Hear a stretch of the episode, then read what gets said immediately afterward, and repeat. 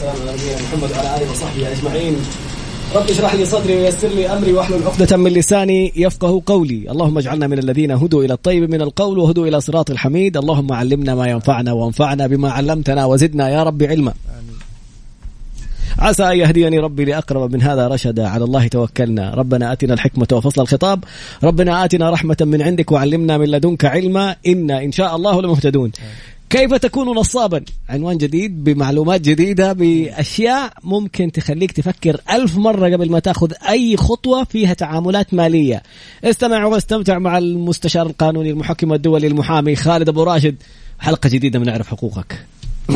بسم الله الرحمن الرحيم الحمد لله رب العالمين والصلاة والسلام على نبينا محمد وعلى آله وصحبه أجمعين أهلا وسهلا بك طراد وبكل مستمعي مكسف ام وبكل اللي بيتابعونا عبر مختلف وسائل التواصل طبعا يا طراد في السابق كان الإنسان يعني بعض ضعاف النفوس إيش يعمل يعني مثلا يحتال على الناس ياخذ فلوسهم بأي طريقة كانت ويقول لك إيش أقصاها؟ إيش أقصاها طيب؟ أقصاها يعني انه يروح يشتكيني ويرفع قضية ومحاكم وسنة وسنتين وبعدين رجع له فلوسه. الحاكم له الحكم وقتها رجع له فلوسه. أكون أنا شغلت فلوس سنتين ثلاثة أربعة أو أكون يعني مثلا استثمرتها أو أي شيء من هذا القبيل. وبالفعل هذا كان بيحصل وهذا كان بيشجع ضعاف النفوس إن هم يتمادوا في الاعتداء على حقوق الناس. طيب طيب صدر نظام الاحتيال المالي مؤخرا واللي فيه له تفاصيل مهمة جدا جدا. وزي ما تفضلت يا طراد ممكن الإنسان يتفاجأ ويجد نفسه نصاب. يتفاجأ يجد نفسه محتال. كيف الطريقة هذه؟ ننتبه لها تماما بطريقتين اثنين وردت في النظام. الطريقة الأولى نظام الاحتيال المالي مكافحة الاحتيال المالي بينص على أنه العقوبة تصل إلى سبعة سنوات سجن بالحد الأقصى. زمان عن السجن يطراد والأمور هذه؟ جد. نعم. بالحد الأقصى قد تصل إلى سبعة سنوات سجن غرامة قد تصل إلى خمسة مليون ريال بالحد الأقصى أيوة أو إحدى هاتين العقوبتين. لكل إنسان يستولي على مال الآخرين عن طريق الخداع أو الكذب أو الإيهام. هيا خلونا نركز. واحدة. واحدة. أيوة في هذه الجملة الحساسة. أولا الاستيلاء على مال الآخرين. هل حدد يا طراد رقم معين؟ لا. يعني ريال زي مليون زي ألف مليون. النصاب نصاب. طيب هذا رقم واحد. اثنين عن طريق الكذب. يعني لو أنت جيت وكذبت على الآخرين أو أوهمتهم إنه أنت مثلا يعني لك مكانه معينة أو تجارة معينة أو مثلا يعني أي نشاط معين وبالتالي إنك أنت تحصل منه على مبالغ مقابل إنك أنت يعني مثلا تأدي له خدمة أو تستثمر له هي أو كذا وكذا وكذا. وتعتقد إنه إذا بعد كذا يعني قطعت عنه الخطوط والتواصل راح اشتكاك سنة وسنتين وثلاثة أقصاها ترجع الفلوس لا. هنا ممكن انت ترجع له الفلوس بموجب حكم ويحكم عليك بجريمة جنائية. أوه. الاحتيال والنصب يعني زي ما بيقولوا أو الاحتيال وقد يكون فيها سجن وقد تكون فيها غرامة في الحق العام. يعني ما عاد في شيء اسمه ترجع الحق لأصحابه فقط لا غير. في شيء اسمه ترجع الحق وتنسجن. لأنك محتال للشخص اللي أخذ هذه المبالغ. والمسألة عشان حساسة ننتبه النظام ما يتطرق إلى الشخص اللي عليه دين اللي تعثر اللي مثلا يعني شراكة حقيقية وخسر ما يتطرق إلى ذلك. النظام يتحدث عن اللي أستولى على فلوس الآخرين عن طريق الكذب والخداع. إيش يعني استولى؟ أست... أخذت فلوس الناس. كذبت عليه أوهمته خدعته وأخذت الفلوس منه. يعني أعطيكم مثال بسيط جدا وأبغاكم أنتوا تجاوبوا. الآن اللي في بيوتهم ويفتحوا حسابات في وسائل التواصل في الانستغرام في الواتس في تويتر اللي يكون. ويقول والله إحنا نبيع منتجات غذائية إكسسوارات اللي يكون. طيب كلام جميل جدا. و يجوا الناس يعطوا لهم الفلوس على أساس يعني إيه آه، أبيعك معمول ورق عنب أي حاجة من هذه الأمور. وفجأة لأنه هذا السؤال جانا كثير يا طراد. وفجأة بعد ما أنا صاحب الحساب أخذ الفلوس منك عشان أعطيك مثلا الغرض اللي أنت تبغاه أروح أعمل لك حظر وأعمل لك بلوك وأقفل وأخذت الفلوس. 100 200 من هنا و300 من هنا و50 من هنا. وبعدين يأتي يعني يجي في بالي إنه يعني أقصاها طراد إيش حيعمل؟ على ال100 وال200 ريال. حيروح ويشتكيني ومش عارف مين. ارجع له يا سيدي فلوسه. وانتهى الموضوع. لا. هذا ينطبق عليه الاحتيال المالي. الاستيلاء على مال الغير عن طريق الكذب والخداع. انت كذبت وقلت إنه أنت عندك منتجات وعندك بضاعة وعندك مش عارف مين. اذا أنت بتكذب. وأخذت الفلوس من الناس على أساس حتعطيهم هذه المنتجات. فيا كذاب يعني منها كذاب ومنها محتال ونصاب فحترجع الفلوس وفي نفس الوقت يا طراد حينحكم عليه. عقوبة تصل إلى سبع سنين وغرامة تصل إلى خمسة مليون ريال. طبعا هنا بدأت الأسئلة الجميلة تيجي من الإخوان يقول طب إذا البضاعة يعني مختلفة إحنا هنا لازم نفرق. إذا المسألة حقيقية وصار في خلاف على بضاعة مختلفة على جودة. تأخرت التسليم المنتج مثلا أقل الكمية أقل هذه تجارة حقيقية. ليست احتيال ونصب. نبتعد.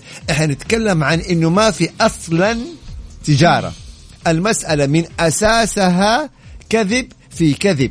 في السابق كانوا يقول لك أنا أكذب وأحتال وأروح وأعمل نفسي رجل أعمال ولا أعمل نفسي مسؤول ولا ولا. والبعض طبعا هي أصلا جريمة في جريمة بس البعض اللي كان ياخذ فلوس من الناس عشان يوظفهم. ياخذ فلوس من الناس عشان مش عارف مين. لا يعني هي هذه جريمة في جريمة. فمو بس ترجع الفلوس للناس أيضا راح ينحكم عليك بالاحتيال والنصب. فاذا ننتبه تماما ما عاد في الكلام السابق بس أرجع له فلوسه. الجزئية الثانية هي الأهم والأخطر والأدق. النظام لم يكتفي بذلك. هذا مثال أعطانا.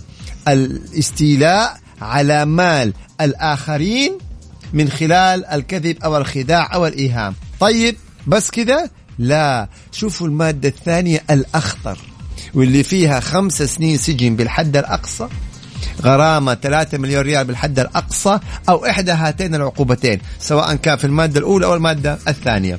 طيب إيش عندنا كمان احتيال ثاني؟ إذا استلم المال خلونا دقيقين مع بعض يا شباب. إذا استلم المال مو إذا استولى إذا استلم المال على سبيل الأمانة أو الشراكة أو الوكالة أو الإجارة أو الرهن أو الله الله الله, الله. يعني أنا لا عمل لا كذبت ولا مثلا عملت نفسي رجل أعمال ولا عملت نفسي تاجر ولا نصبت بالعكس أنا استلمت مال بشكل صحيح وفوقها أكون محتال ونصاب نعم. وهنا الخطورة وهذا نظام جميل حقيقة ورائع. بيسألوا نظام جديد. نعم هذا نظام جديد جدا. يمكن من أحدث الأنظمة اللي صدرت في المملكة نظام مكافحة الاحتيال المالي. حديث جدا بنتحدث عنه. هذا يعني حيوفر كثير جدا من الجهد وحيعاقب المحتالين والنصابين اللي كانوا بيعتقدوا إنه مجرد يعني إيه أقصاها رجع لهم فلوسهم لو اشتكوني بعد سنين أكون استفدت من المبالغ. طب كيف يعني أنا أستلم فلوس على سبيل الشراكة ولا الأمانة ولا الوكالة وفوقها أسير نصاب أو بالأصح محتال؟ هو نفس المعنى. طيب هنا نأتي بهذه الجزئيه لأنه عشان حيكون فيها لبس إطراد وتفاصيل في الشراكة. لو أنا اليوم جيت مع طراد وقلت له يا طراد تعال نعمل شركة. شراكة. أنا وأنت. أيوه. طيب قلت لي طراد قال لي طيب جميل جدا. هذه يا سيدي نسوي شركة في أي نشاط من الأنشطة. وأعطاني طراد المبلغ اللي يفترض نصيبه من إيه؟ من الشراكة. 50 50% 60% 40% أهو إيه؟ حسب النصيب اللي نتفق عليه. جميل جدا. وعملنا عقد شراكة. وأعطاني طراد إيه؟ المبلغ علشان الشراكة. إلى الآن الأمور إيش يا طراد حلوين. جميل أصحاب. حلو. لا أنا عملت شراكة ولا مارست النشاط ولا أي شيء في أي شيء. أخذت الفلوس من طراد تحت مسمى الشراكة. ورحت موريشيوس. واختفيت. بالضبط. طب ده نصاب ولا مو نصاب يا طراد طبعا. ده احتيال ولا مو احتيال؟ البعض أو أول كان يقول لا هذه شراكة وما تم عليك خمسة. تطلع يا ترجع الفلوس لصاحبها وفوق عقوبة قد تصل إلى خمسة سنين سجن وثلاثة مليون ريال بالحد الأقصى. فانتبهوا في سنين. مسألة إعادة الحقوق لأصحابها. ما أصبحت كافية. أصبح كمان فوقها سجن وغرامة نظام رائع رائع رائع يا طراد ولسه عندنا تفاصيل ما بالنسبة للاعلانات حتى الوكالة. إذا أنت وكيل شرعي اليوم وكيل شرعي مم. وأعطيتك المبالغ بحكم إنك وكيلي تروح تشتري لي عقار. يلا. أنا أعطيتك مبالغ كوكيل تروح تشتري لي إيه؟ عقار. طيب كلام جميل جدا. جاء الوكيل هذا أخذ المبلغ واختفى. طب هل في هذه الحالة فقط لا غير يحكم عليه إنه آه، يرجع لي فلوسي؟ لا طبعا. في هذه الحالة يرجع لي فلوسي وأيضا يحكم عليه بالإحتيال والنصب. في السابق كان فقط يحكم الوكيل. عليه بإعادة المال. الوكيل. مم. اليوم لا أيضا يرجع لي فلوسي والتهمة اللي عليه حتكون الاحتيال وعقوبة قد تصل إلى خمس سنين سجن وغرامة قد تصل إلى ثلاثة مليون ريال. في أيضا جزئية خطيرة وجميلة جدا. طيب يا طراد أيضا خيانة الأمانة. خيانة الأمانة. إذا أستلم المبالغ كأمانة كوديعة مؤتمن عليها وراح إيه؟ أنكرها. ده أيضا ممكن يكون فيها احتيال ونصب. طيب السؤال اللي أنا بساله ولسه النظام حديث لكن حيظل سؤال قابل للنقاش لن أفتي فيه. لو توفى الإنسان ركزوا معايا. وعنده ورثة. والورثة أخوان وأخوات. فهؤلاء الأخوان والأخوات وكلوا أخوهم الكبير. على سبيل المثال لا إحنا لما نقول غرامة يعني تعويض يعني للدولة وليس تعويض. أنت ترجع لك فلوسك وهو ينسجن ويدفع الغرامة للدولة. مم. طيب. فوكلوا أخوهم في التركة والإرث ومن هالكلام. اذا هو الآن أصبح وكيل يا طراد. الأخ وكيل على اخوان جميل جدا. جاء هذا الوكيل وخان الأمانة يعني. التي اؤتمن عليها وراح في عقارات مثلا باعها لنفسه أو عقارات باعها للغير وأخذ فلوسها. يعني بدد في مال التركة وإيه وأكل أموال أو جزء من أموال إخوانه. أخوانه وأخواته. أو اللي وكلوه عموما. أو اللي وكلوه في التركة. يبقى هنا السؤال هل ينطبق عليه أيضا الاحتيال والنصب أم لا؟ حتقول لي طب كيف يا هذه مسألة خطيرة والوكلاء والإرث والتركات كثيرة جدا.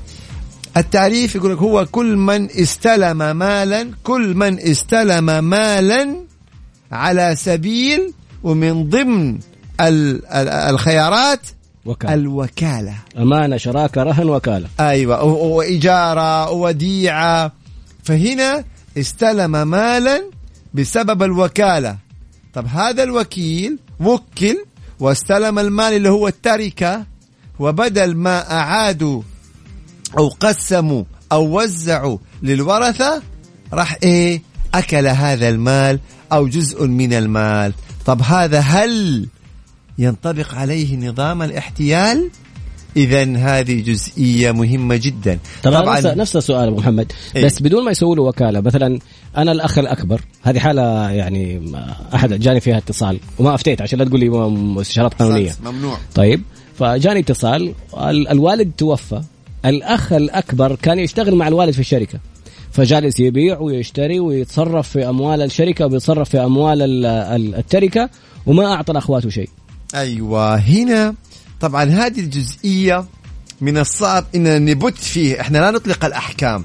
هذه حيكون ممكن تحقيق في النيابة. إذا توجهت تهمة أو شكوى الاحتيال المالي النيابة تحقق الكلمة الأخيرة للقضاء. لأنه إحنا هنا في عندنا لازم نعمل فاصل بين الإنسان إذا اجتهد وعمل وحصل مثلا يعني في المحاسبة خلاف حصل مثلا خسارة في الشركة ما لها علاقة إطلاقا اجتهد السوق نزلت كذا يبقى هذا يخرج عن الاحتيال والنصب. ولكن إذا ثبت أنه تعمد بالإضرار بالمال أو تعمد في استيلاءه على المال أو خان الامانه متعمد. حتقول لي كيف متعمد؟ كيف مت... كيف يثبت متعمد؟ أنت حتدخل في نيته واحد باع الفلوس وما ادارس باع العقار وما أعطاها لاصحابها هذا إيش؟ هذا غلط؟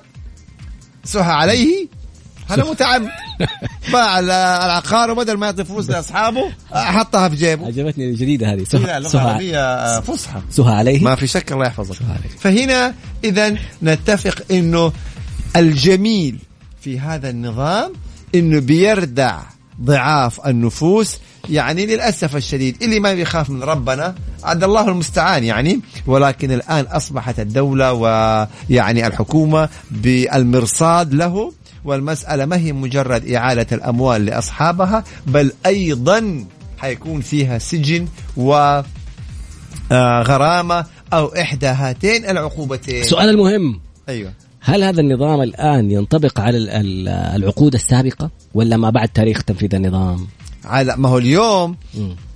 إذا أنت دائما أي نظام يصدر بتاريخ ما يقول لك يسري تنفيذ هذا النظام اعتبارا من ثلاثة شهور مثلا أوكي. من تاريخ صدور هذا النظام جميل جدا حيسري على كل اللي راح طبعا بمعنى مم. يعني صدر النظام أو تم تنفيذ النظام اليوم أنا قبل سنتين وكلت شخص وأخذ فلوسي أشتكي ويطبق عليه. الله عليك الله. فلذلك إحنا بنقول اليوم احذروا احذروا احذروا. ما هي المسألة؟ مجرد إعادة الأموال لأصحابها بل أيضا بأثر رجعي برافو عليك بل أيضا فيها سجن وغرامة أو إحدى هاتين العقوبتين. نرجع نختص هذا لأنه عندكم إعلانات بشكل بسيط جدا. اللي يستولي على مال الآخرين. بالكذب أو الخداع أو الإيهام. توهم الناس إنه أنت رجل أعمال إنه أنت تبغى يعني تعمل لهم استثمار أنت عندك مبيعات في وسائل التواصل عندك مش عارف مين عندك شقق عقارات برا المملكة شقق تأجرها هذه الأمور واردة ومنتشرة جدا وتأخذ الفلوس ولا عقار ولا شقة تأجر ولا فندق ولا أي حاجة. يبقى أنت كده مو بس حترجع الفلوس حينحكم عليك بالسجن والغرامه غرامة للحكومة. بالضبط. اثنين إذا أنت يعني آه، استلمت هذا المال مو استوليت عليه لا استلمته رسميا آه، استلمته بموجب عقد شراكة عقد وكالة عقد إجارة أمانة وبددته عامدا. وبددته بشكل عامد أو يعني استوليت على هذا المال أكلت هذا المال وما عدته لأصحابه اذا هنا ممكن تكون أيضا محتال وينحكم عليك بالسجن أو الغرامة و أيضا طبعا تعيد الحقوق لأصحابها. الفرق إنه سبع سنين بحد أقصى وخمسة مليون بحد أقصى إذا أنت استوليت ضحكت على الناس وأخذت فلوسهم. خمس سنين بحد أقصى أو أقل 3 مليون ريال بالحد الأقصى أو أقل أو إحدى هاتين العقوبتين. إذا أنت أخذت هذا المال بسبب إيه؟ شراكة إجارة عقار وديعة أمانة وكالة. طبعا حيكون فيها احتيال ونصب. هذا باختصار المحور الأول الخاص بالنظام الاحتيال المالي الذي صدر مؤخرا. سبعة خمسة خمسة ثلاثة يعني. سبع سنين وخمسة مليون الحد الأقصى إذا كذب وخمس سنين وثلاثة مليون إذا استلمها بطريقة رسمية لكن بددها وأخطأ فيها. مع في الفقرة القادمة نبدأ أسئلة والله جميلة جدا، واحد يقول أحد أخذ مني فلوس وسوى العقد باسم شخص ثاني. نعمل إيه؟ بعد قليل إن شاء الله. اعرف حقوقك مع المستشار تراد باسنبل والمستشار والمحامي القانوني خالد أبو راشد على Mix FM Mix FM هي كلها في ال Mix, هي كلها في ال Mix. عودة مرة أخرى على الهواء عودة مرة أخرى مع المستشار القانوني المحكم الدولي المحامي خالد أبو راشد. الحلقة في البداية كنا نتكلم عن عمليات النصب والاحتيال والقانون الجديد النظام الجديد اللي يؤطر ويحدد ويعرف ويوضح إيش معنى نصب واحتيال. إذا أخذت أموال الناس عن طريق الكذب فالعقوبة تصل إلى سبع سنوات سجن في حد الأقصى وخمسة مليون ريال غرامة للحكومة في حد الأقصى بالإضافة إنك ترجع أموال الناس. إذا استلمت الأموال بطريقة سليمة يعني كوديعة أو إيجار أو أمانة أو شراكة أو رهن أو وكالة لكن فرطت فيها فرطت في هذه الأمانة تصرفت فيها تصرف خاطئ فالعقوبة تصل إلى خمس سنوات سجن وثلاثة مليون ريال في حدها الأقصى.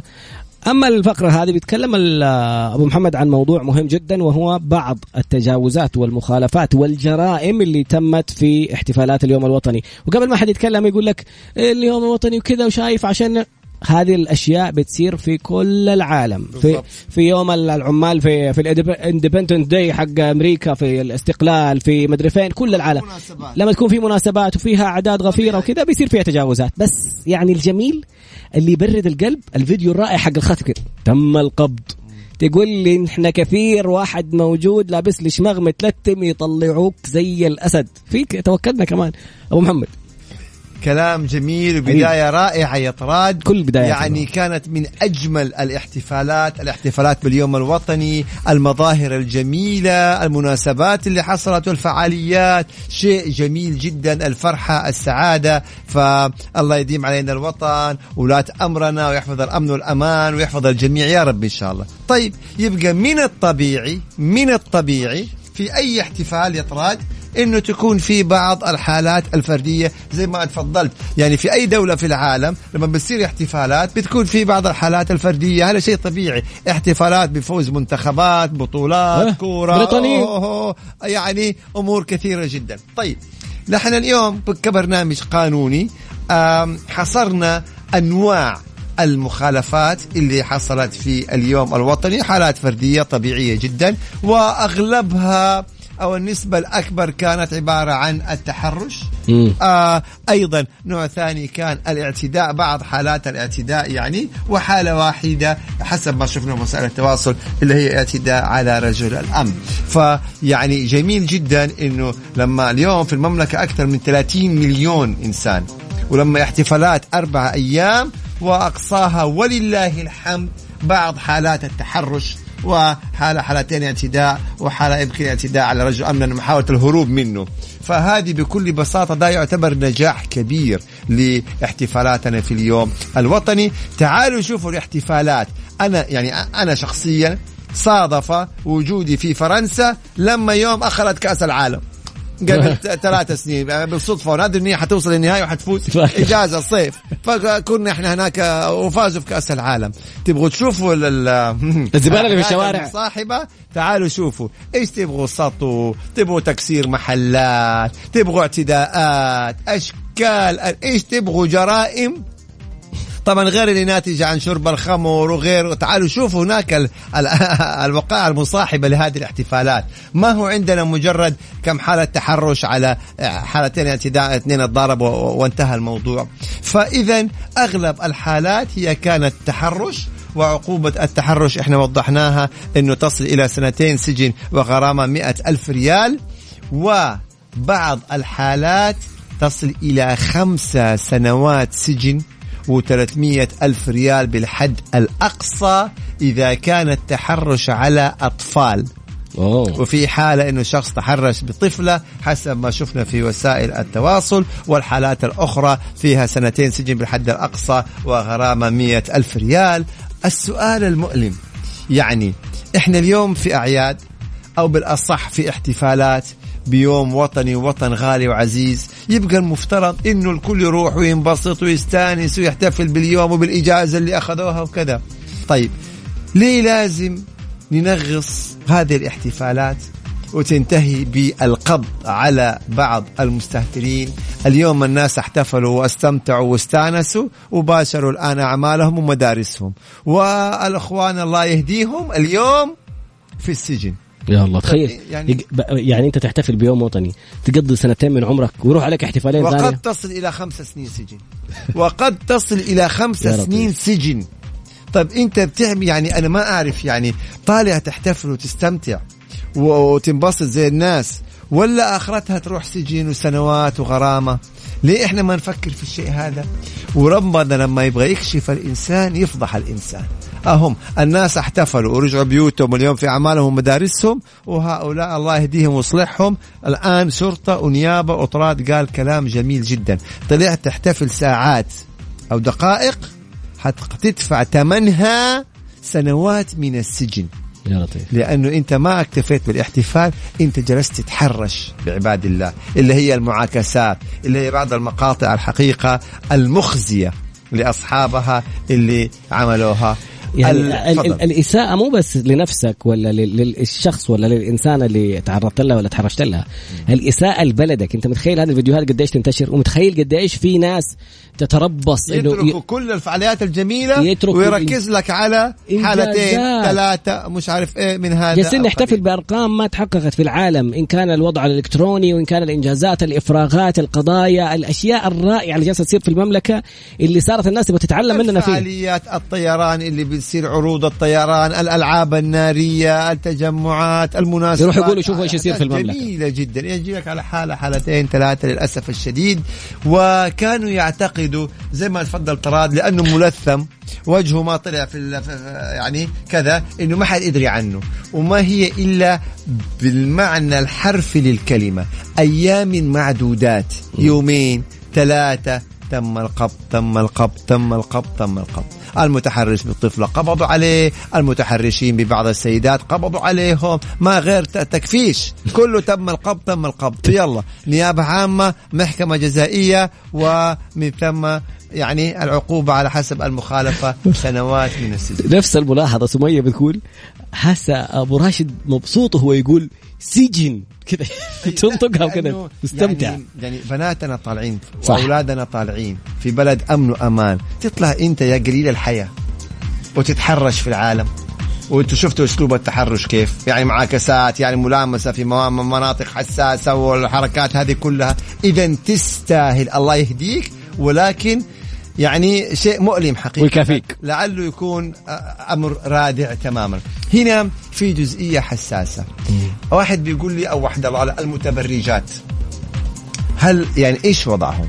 إحنا هنا بنقول هذه أمور أول حاجة معيار التبرج إيش هو؟ هل الحجاب؟ هل عدم وجود حجاب؟ هل بشعرها هل في مكياج هل ما في مكياج معيار التبرج عند مخالفة الذوق العام. بغض النظر عن هذه المتبرجة شكرا. المصطلح. أنا حأقول جملة من لا قصدي حلوة. الذوق العام. في مقياس؟ في مخالفات خلاص. في كذا. لكن اللي يلبس اللي يلبس اللي يلبس. المهم الله عز وجل كرم بني آدم. كيف؟ بالعقل وبالإيمان وبالإسلام. إيش يفرق؟ إيش ما هو الفرق بين البني آدم والحيوان؟ العقل. الحيوان ما يقدر يتحكم في غريزته. آه يلا آه خلاص أديله على طول. بني الادم لا يتحكم في غريزته وايماننا يفرض علينا. فهل من المنطق إنه والله يبرر والله أنا أتحرش بفلانة عشان كانت متبرجة؟ ليش أنت إيش بالضبط؟ ما تستطيع تتحكم في غريزتك؟ الله عز وجل ما كرمك بالعقل ما كرمك بالإيمان. يعني آه أي لو إنسان حتى ما إنسان ما كانت لابسة خير شر كده طلعت زي ما ربنا خلقها. نروح نعتدي عليها. ليش؟ فين إيماننا؟ فين ديننا؟ فين أخلاقياتنا؟ فين غريزتنا؟ فين فين فين؟ فهذا ليس بمبرر. المبرر الأخلاق التربية. أنت بأخلاقك وتربيتك متبرجة مو متبرجة بينها وبين ربنا.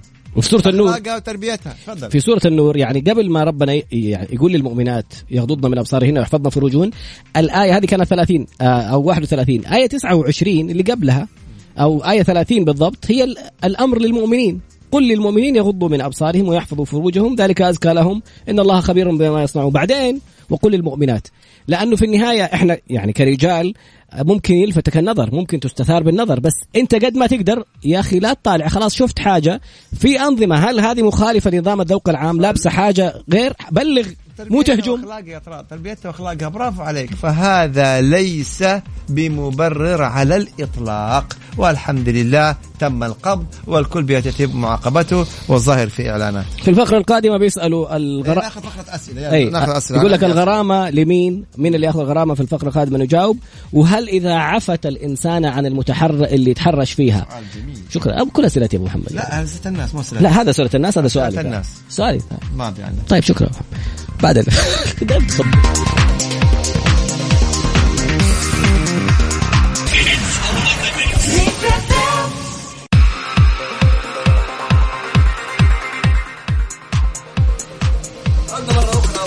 القانوني صحيح كذا شغال؟ مع المستشار القانوني المحكم الدولي المحامي خالد أبو راشد. والله سؤال عجيب جاء بس قبل نرجع للسؤال حق الفقرة الماضية. حلقة تعرف حقوقك كل خميس على Mix FM ومحدثك تراد باسنبل لكن آه، أحد الأسئلة يقول الغرامة لمين؟ لما تقول غرامة 5 مليون و3 مليون من يأخذ الغرامة؟ طبعا إحنا دائما نقول إنه كلمة غرامة يعني للدولة تعويض يعني للإنسان نفسه فإحنا هنا بنقول هذا حق عام حق عام يعني أنت فلوسك ترجع لك وهو يدخل السجن ويدفع الغرامة للدولة. دائما نتكلم حق عام. وهذا يقودنا للسؤال الثاني اللي سأله أخونا طراد. تفضل يا طراد. إيش السؤال الثاني اللي سألته؟ إذا المتحرشة عفت عن المتحرش بها مم. هل تسقط عنه العقوبة؟ ممتاز جدا. هذا نظام عام. جنائي لا علاقة له بتنازل الحق الخاص. يعني اللي تم التحرش فيها لو تنازلت بقي تنازلت عن حقها الخاص. ولكن يبقى الحق العام التي تصل عقوبة إلى سنتين سجن أو مئة ألف ريال أو إحدى هاتين العقوبتين بالحد الأقصى. وفي بعض الحالات تصل إلى خمس سنوات سجن وثلاثمائة ألف ريال بالحد الأقصى أو إحدى هاتين العقوبتين. إذا سواء تنازلت أو ما تنازلت الحق العام قائم. إلا إن تم حفظ الحق العام من قبل الدولة في حق خاص اللي هو حق الإنسان المتضرر م. وفي حق عام حق الدولة. يبقى كل واحد هو حر في إيه؟ في الحق الخاص به. هنا نبدأ ناخذ أسئلة طب هذا هذا اللي نصبوا عليه باسمك؟ أيوه طبعا هذا نصب احتيال. هذا نصب احتيال وعلى طول آه، يقدم شكوى على الشرطة إن احتيال نصب فتحال على النيابة والنيابة تحول على المحكمة الجزائية بإذن الله تعالى. طيب هذا حطيت وجهي عند العمود. طيب نيجي هنا للأسئلة حقت الناس وهي كالآتي. شخص بيقول رسالة الآن جاتنا. إنه آه، شخص آخر بيقول أنت ما أنت محترم وما أنت متربي. هل هذا سب ولا مو سب؟ إلا طبعا سب. وهذه فيها آه، في المحكمة الجزائية وحيكون فيها تعزير. التعزير يبدأ من التوبيخ في المجلس الشرعي ويصل إلى حد القتل تعزيرا في الحالات المعينة يعني. فطبعا تستطيع أنك أنت تشتكيه في المحكمة الجزائية ويحاسب على هذه الجمل. ما أنت متربي وما أنت محترم؟ طبعا هذا اتهام وسب وفيها عقوبات. أيضا في سؤال ثاني بيقول أني أنا سلفت شخص 300 ألف ريال وكتبت عليه ورقة يعني والآن يقول لي ماني مسدد لك أو ماني قادر أسدد. هنا القرار يعود ليك. إن أنت حبيت تصبر عليه حبيت يعني تقسط له حبيت تساعده فأهلا وسهلا وجزاك الله خير. ما حبيت هذا حق ليك. تتقدم بهذه الورقة إلى المحكمة المحكمة العامة وترفع عليه قضية ومن ثم يحكم لك بالمبلغ ومن ثم يحال إلى محكمة التنفيذ فيتم التنفيذ عليه. طبعا هنا بيقول أقدر أشترط على المحامي أن يكسب القضية عند التوكيل؟ لا. ما فيش ضمان وهذا الشرط باطل. إحنا هنا نبغى نوضح جزئية. إذا كانت المسألة أتعاب إنه والله يا محامي أنا ما أعطيك أتعابك إلا في حال كسبت القضية. خلاص. المؤمنون على شروطهم وبالتالي إذا هم اتفقوا والمحامي قبل انه هو ما يتقاضى أي أتعاب إلا في حال كسب القضية خلاص هذا إيه؟ انتهى الموضوع على حسب الاتفاق. إنه الأتعاب في حال كسب القضية. ولكن إنه المحامي يلتزم بإنه يكسب القضية هذا أمر يعني يفترض إنها فوق يعني أنت محامي أنت محامي ما أنت قاضي. ما تضمن. صحيح تقول والله نسبة نجاح القضية 80 90% بس توقع عقد إنك ضامن إنك تكسبها هذا أمر مبالغ فيه. وهل تعلم أنت خصمك إيش يكون عنده؟ قد يكون عنده يعني آه، ما هو يكسب القضية قد يكون موكلك أخفى عليك بعض الحقائق ما انتبه عن بعض المستندات فإنك تضمن. طيب لو ضمنت وما ما أوفيت. إيش الوضع في هذه الحالة أمام عميلك؟ يبقى لا. كأتعاب هذا شأن آخر بس كضمان لنجاح القضية؟ أنت إذا رحت القاضي نفسه وقلت له يا شيخ يقول لك خليني أسمع من الطرفين. إذا رحت للقاضي نفسه يقول لك أسمع من الطرفين وبعدين أحكم لمين؟ انت من بدري بدري تضمن نجاح القضية؟ يعني أكيد هذه مسألة فيها مبالغة كبيرة جدا. كيف أثبت؟ قربت الوجيه أنا صارت فش أنا مبسوط في زي طيب. بحط مويه موية رز. استلام كاش. يقول لك واحد نصب على واحدة كان يستلم منها فلوس كاش. لو كان الموضوع تحويل التحويل سهل إثباته. مجرد أجيب الكشوفات الحسابات المالية وأقول هذه المبالغ تحولت للفلان الفلاني. بالضبط. رجع الفلوس. مم. طيب لما يكون الموضوع كاش كيف أثبت؟ ما يطراد أنت يعني حقيقة خير من يعلم هذا ما أمام غير تحليف اليمين. لذلك قدر الإمكان خففوا التعاملات بالنقد خففوا التعاملات بالكاش. كل المشاكل بسبب التعاملات اللي بتصير بالكاش. نبغى قدر الإمكان تكون التعاملات بالحوالات البنكية بالشيكات بالمستندات علشان تثبت. عشان ند... عشان يكون سهل الإثبات. أما كاش وأنكر يلا ما قدام غير إيه؟ تحليف اليمين. وتيجي للنصاب تقول له أحلف اليمين يعني آه الأمور كلها يعني إيه؟ الله المستعان. في واحدة تقول أبوها توفى وكتب وصية بأن العمارة تسجل باسمي أنا وأمي وأختي. لكن أمي رفضت تعطيني شيء ماذا أفعل؟ هل في حكم احتيال؟ لا لا لا لا لا, لا. هذا الوضع يختلف تماما. اولا هذه الوصية أو هذا الشرط من الوصية باطل. عملا بحديث الرسول صلى الله عليه وسلم لا وصية لوارث. وهذا أمر كثير بيحصل.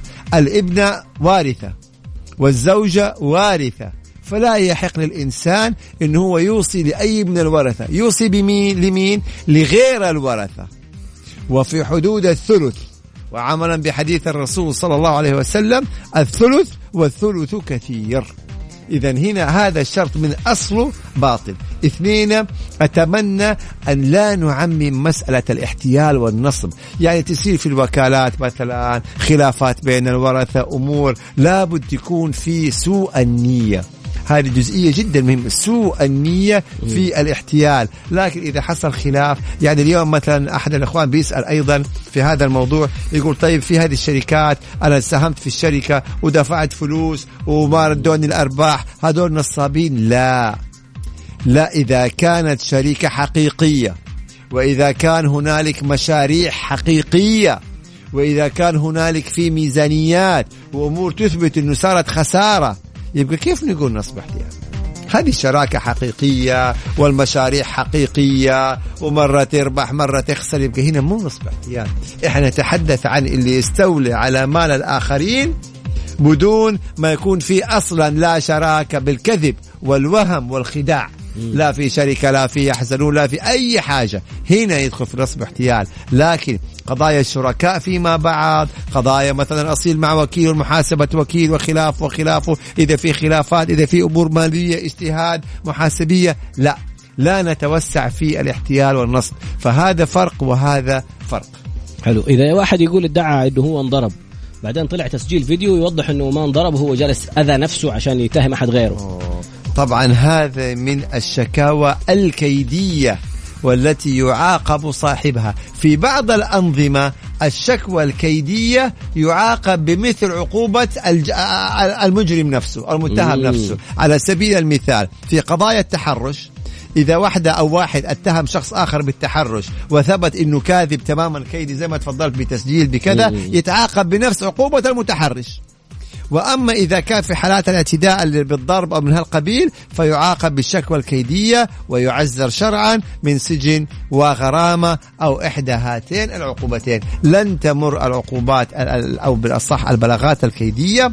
مرور الكرام ابدا لأنه أنت أشغلت الجهات الحكومية وأشغلت الجهات الرسمية وضريت هذا الإنسان واشتكيته وخليت تحقيقات وازعجته ويعني حتى تأثر نفسيا وسببت له ضرر. اذا تعاقب على هذا الفعل يا كذاب. هاي الاخيره دي كذاب. طيب. يكذب؟ يروح يقول ضربني وما ضربني؟ يا كذاب المهم سؤال ثاني واحد يقول لك المتحرش بها هل من حقها إنها تطلب تعويض؟ طبعا. كيف؟ إنه هي تقدم شكوى وفي حق خاص وفي حق عام. فعشان تتنازل عن الحق الخاص ممكن في هذه الحالة تقول له والله أنا يعني أبغى مبلغ وقدره كذا عشان أتنازل عن الحق الخاص. تبغى تدفع أهلا وسهلا. ما تبغى تدفع بسلامتك. تأخذ العقوبة. وهذا ذكرني في البعض اللي طلع يتبجح بهذا الأمر. بعض بعض بقول بعض كانوا مشاهير السوشيال ميديا يطلعوا بطريقة يتحدثوا فيها من الاستفزاز. سواء في الأفكار في الأسلوب في المبادئ في القيم. فبعض المشاهدين الله يهديهم يعني آه يروحوا يسبوهم. يداخلوا ويسبوا ويشتموا انت ما تستحي انت قليل حياء انت انت. انت كذاب. لا لا يعني ما قلت لا شخص معين كبصفه عامة. تورطني يا تراد فاذا فراح إيش سوى صاحبنا؟ صور محادثات السب والشتم اللي من الناس اللي بيتداخلوا معاه. وراح قدم فيهم شكاوى وتم استدعائهم لأنه هذه جرائم معلوماتية. أنت لما تسب إنسان عبر وسائل التواصل جريمة معلوماتية قضي الأمر بغض النظر أنت على حق على باطل. طالما شتمت إنسان في جريمة معلوماتية اذا أنت يعني جريمة معلوماتية. فإيش يسووا هذولا؟ يقول لهم يلا تبغوني أتنازل عنكم تدفعوا لي. وطبعا أضطروا. يعني اللي ورطوا وسبوا وشتموا إنهم يدفعوا له مبالغ مالية عشان يتنازل عنه. طلع في مقطع وحط لنا الفلوس ال 500 كذا ويقول شوفوا أنا هذه حصلت عليها الناس اللي شتموني أشتكيتهم وأخذت المبالغ ولقيت الشغلة حلوة ومناسبة. لا ويقول سبوني سبوني. ها تفضل. يا هذا الكلام. هنا بيقول دكتور خالد شاركت مع واحد في عمارة وباع العمارة وأكل حقي. هل تعتبر عملية نصب؟ شوف هذا النظام جديد وهذا النظام حديث. فهنا أنت ممكن تتهمه ويعود الأمر للنيابة ويعود الأمر للقضاء. نظام جديد يعني لسه ما إيه ما تم تطبيقه في قضايا فعلية لسه جدا جديد. فإحنا إحنا بنفسر النظام بنشرح النظام. هل هذا الشخص الشريك الذي باع العمارة وأخذ الفلوس تنطبق عليه المادة من نظام الاحتيال المالي التي تنص على أن من استلم مالا بسبب الشراكة. وهذا استلم المال بسبب الشراكة. وأخذ المال وأنكر الشريك. أنا في وجهة نظري الشخصية يعني احتمال كبير جدا ينطبق عليه الاحتيال. ولكن هذه وجهة نظري الشخصية. النظام جدا حديث. خلونا ننتظر إيش تصير قضايا أحكام. حتى تكون عندنا سوابق ويكون الصورة أوضح وأوضح في رسالة هذا رسالة الأمر. محمد أنا تقول أنا قاعد فجأة ساكتين وفجأة إيه هل بالأسئلة ماني عارف لا بس في سؤال مهم هنا قبل أيوه. يقول أنا قاعد أسمعكم وأنا أخذ جرعة الكيماوي وعندي سؤال هل يحق لصاحب العمل تمديد فترة التجربة أكثر من ثلاثة شهور قبل ما يبدأ أبو محمد بالجواب آه. أسأل الله الكريم رب العرش العظيم يشفيك آمين يا جالس. ما تعرف دعوة المؤمن لأخيه المؤمن مستجابة نعم. ندعي لها كلنا إن شاء الله ربي يتم عليها بالصحة والعافية يا رب الله يشفيها إن شاء الله ويسلمها ويحفظها ويوفقها بأمر الله. يا رب إن شاء الله. برافو عليك. كفو. طيب أي. فترة التجربة هل تمتد أكثر من ثلاثة شهور؟ هنا طبعا حسب نظام العمل تتجدد الفترة التجربة ثلاثة أشهر أخرى بموافقة الطرفين بموافقة العامل وصاحب العمل. أما أنه يصدر قرار جددنا لك بدون موافقته لا لابد موافقة الطرفين. أوكي. الفقرة القادمة أسئلة متعددة الإثباتات والأسانيد. آه الفرق بين عقوبات الفتيات والأولاد. يقول لك ليش البنت ما تتعاقب زي الولد؟ سؤال جميل. وال- والإفراغ الصوري في حياة الإنسان قبل وفاته. يفرغ صوريا بعدين أوه هذه الثلاث أسئلة يا دوبك الد- الدقائق عشان المتبقية تعرف شوف الفرق. طيب نطلع عشان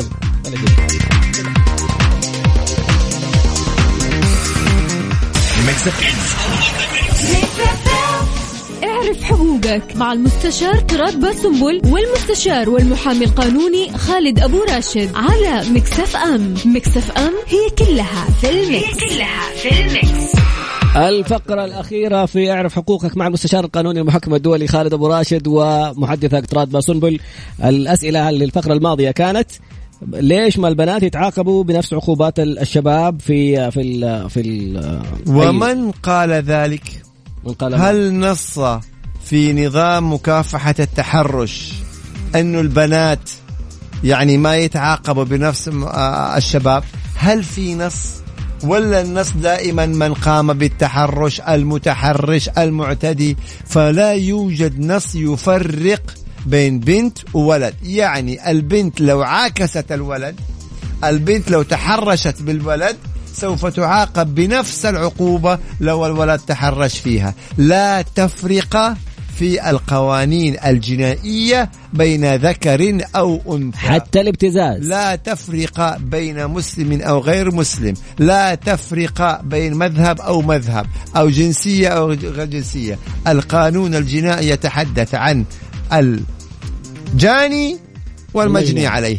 قضي الأمر.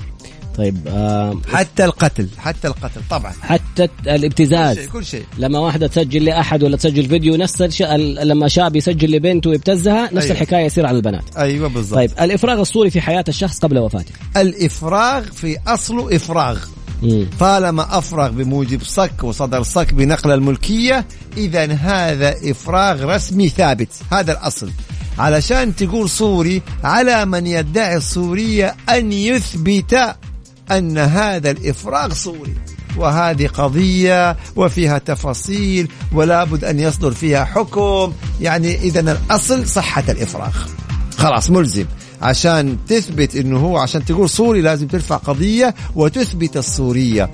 يعني مثلا هل إذا كان اللي أفرغ مريض مرض الموت وبالتالي تصرفات مريض مرض الموت باطلة. هل مثلا إذا أثبت أنه والله بيع وشراء والمشتري أو المشتري ما دفع ثمن ولكن القصد يعني حرمان بعض الورثة يعني تفاصيل على حسب كل قضية على حدة. لكن الأصل طالما أنه إفراغ من خلال الإجراءات النظامية إذا الأصل صحة هذا الإفراغ ما لم يثبت بطلانه طيب العقوبات التعزيريه أو المضاعفة أو المشدده مثلا يقول لك المتحرشين بالأجنبية انحكم عليهم 10 سنين يقول ليش ما أكثر من العقوبات المنصوص عليها في التحرش؟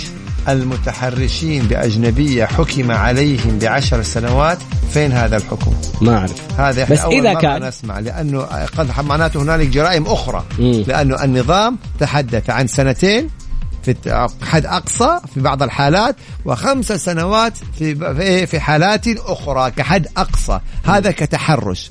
اولا ما سمعنا إنه شخص حكم عليه بعشر سنوات. ثانيا إذا افترضنا جدلا إنه حكم عليه فمعناها هنالك جرائم أخرى ارتكبها غير التحرش. فيطبق إيه العقوبة الأكبر في القانون الجنائي. الموضوع حق الإثباتات والأسانيد. يقول لك هل أنا إذا أعطيت وقعت مع شخص عقد يعتبر إثبات سداد إثبات إنه نصب احتيال المستندات طبعا. المستندات وسيلة من وسائل الإثبات. وأيضا ممكن في المستقبل يصدر نظام إحنا في انتظاره يعرف. الذي يثبت أي يوضح ما هي وسائل الإثبات هل الواتس هل الورقة هل هل هل الأمور هذه كلها حيكون فيها تفاصيل إلى أن يصدر أكيد طبعا أصل المستندات إثبات وشوفوا إيش بقول أصل المستندات وليس صور المستندات. مم. نحتفظ بالأصول. الأصول لا يقصد بها المطبوع يعني إلكترونيا ولا ورقة معينة لا الأصل اللي, اللي عليه توقيع أصلي. إن شاء الله ورقة مناديل ورقة علبة منديل وقع عليها هذه أصل. هذا شفتها في مسلسل سوت. أي أو على منديل موقع وراح الحكم القاضي حكم له. أو مثلا عليها بصمة. مم. التوقيع أو البصمة. هذا هو اللي حد يفرق بين الأصل وغير طب الأصل. في حركة صارت بالعكس. أحد طلب من موقع يقول لهم شوفوا أنا سددت. وسلموه البضاعة وطلعوا مسوي ضحك عليهم. بالفوتوشوب. أهو ده الاحتيال والنصب. أهو ده هو العميل. الاحتيال والنصب. بالضبط. أوهم وكذب وخدع صاحب المشروع. التاجر بإنه إيه سدد المبلغ عشان يستولي على إيه؟ على الب... ما هو هذا المنتج هذا مال. مم. أي شيء يقيد بالمال هو مال. فهذا ممكن ينطبق على الاحتيال والنصب طب سؤالين سريعا لو تم التوسع في تفسير هذا النظام والله الناس حتمشي صح. مم. ناظر وقف. ضعاف النفوس. ولا الحمد لله الغالبية كلهم ما شاء الله فيهم الإيمان. ناظر وقف يسلم المستفيدين مستحقاتهم من حسابه الشخصي. هذا خطأ. هذا خطأ يا ناظر الوقف. ليش؟ الوقف هذا ذمة مالية مستقلة. وأنت مؤتمن. تعمل حساب باسم الوقف وتصرف للمستفيدين من الوقف أو المستحقين. الوقف تصرف له من حساب الوقف. أما أنه أنت تحط في حسابك وتيجي تقول سددت طيب سددت لكن تخيل لو أنت توفيت. وفي أحد فينا ضامن عمره؟ تخيل لو أنت توفيت. المال اللي في حسابك نظاما وشرعا حيعود للورثة. حيجي الورثة يقول والله دي فلوس أبونا. مم. طب هذا كيف الوضع هنا؟ حتقول لا أنا كاتب ورق وليه ندخل في التفاصيل هذه. حساب باسم الوقف وإيرادات الوقف توضع في هذا الحساب وتصرف أنت على المستحقين للوقف حسب كل إنسان حسب أسهمه وحسب نصيبه. لا نعقد الأمور وندخلها في بعض. طيب. حفظ الحقوق مهم. برافو. اللي قال الكلام هذا. آه موضوع تحويل عروض التوظيف يقول لك حول ادينا ال CV حقك وحول لنا 150 ريال عشان نعطيك ال process وسحبوا على على مجموعة أشخاص بتوتال مبلغ أو إجمالي مبلغ 950 ريال. نصب. لأنه نظام الاحتيال ما حدد حد أدنى عشان عملية الاحتيال يعني ريال زي ألف مليون اثنين إذا هؤلاء كانوا كاذبين. ولا هم مختصين بالتوظيف ولا أي شيء إطلاقا. يكذبوا على الناس عشان يأخذوا فلوسهم. يبقى هذا عين الاحتيال هذا عين النصب. وهذا ينطبق عليهم المادة اللي تطرقنا إليها اللي هي تصل إلى سبع سنوات سجن وتصل إلى خمسة مليون ريال غرامة بالحد الأقصى أو إحدى هاتين العقوبتين. 9500 مو 950 يقول. ما فرقت. طيب حفظ الحقوق في الأفكار. عندي فكرة تقولها بقدمها لشركة. ما في حماية لأفكاركم.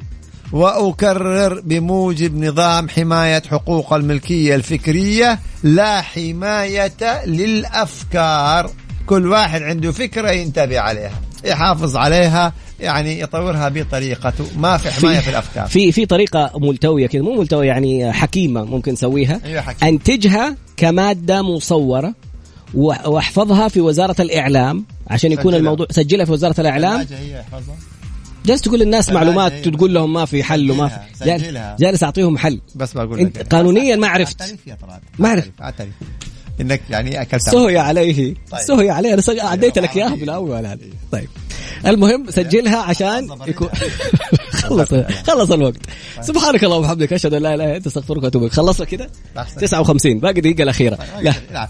تفضل طبعا حول هذه الفكرة إلى منتج فعلي حقيقي كتيب آه مقطع آه آه مثلا لوحة آه يعني عشان تتم تسجيلها تسجيلها. اي مو حفظها. بس. يعني المعاملات مو في حاجة اسمها حفظت المعاملة أو حفظ حفظت غير وتحفظها في يا الوزارة شيخ. أصلا؟ ت- تتكلم مع محامي تضيع. السلام عليكم خلصنا. شكرا. تبي تقول هاي أختم. ابدا الله شكرا لك كطران طيب. وكل المتابعين والحبيبنا في في المكسر ومكس إف إم. إيهاب الوحش. إيهاب. كيف؟ ونعم يا إيهاب. وإن شاء الله يعني نهاية أسبوع جميلة ونلتقي بكم بأمر الله تعالى في حلقة جديدة الأسبوع القادم بإذن الله تعالى. أنا أنا غلطتي إني عديت لك حاجة سهي عليه من الأول. وقلت خلينا نكمل الحلقة وكذا جينا على خير. سبحانك اللهم وبحمدك أشهد أن لا إله إلا أنت أستغفرك وأتوب إليك. يقول لي نحفظ الغداء.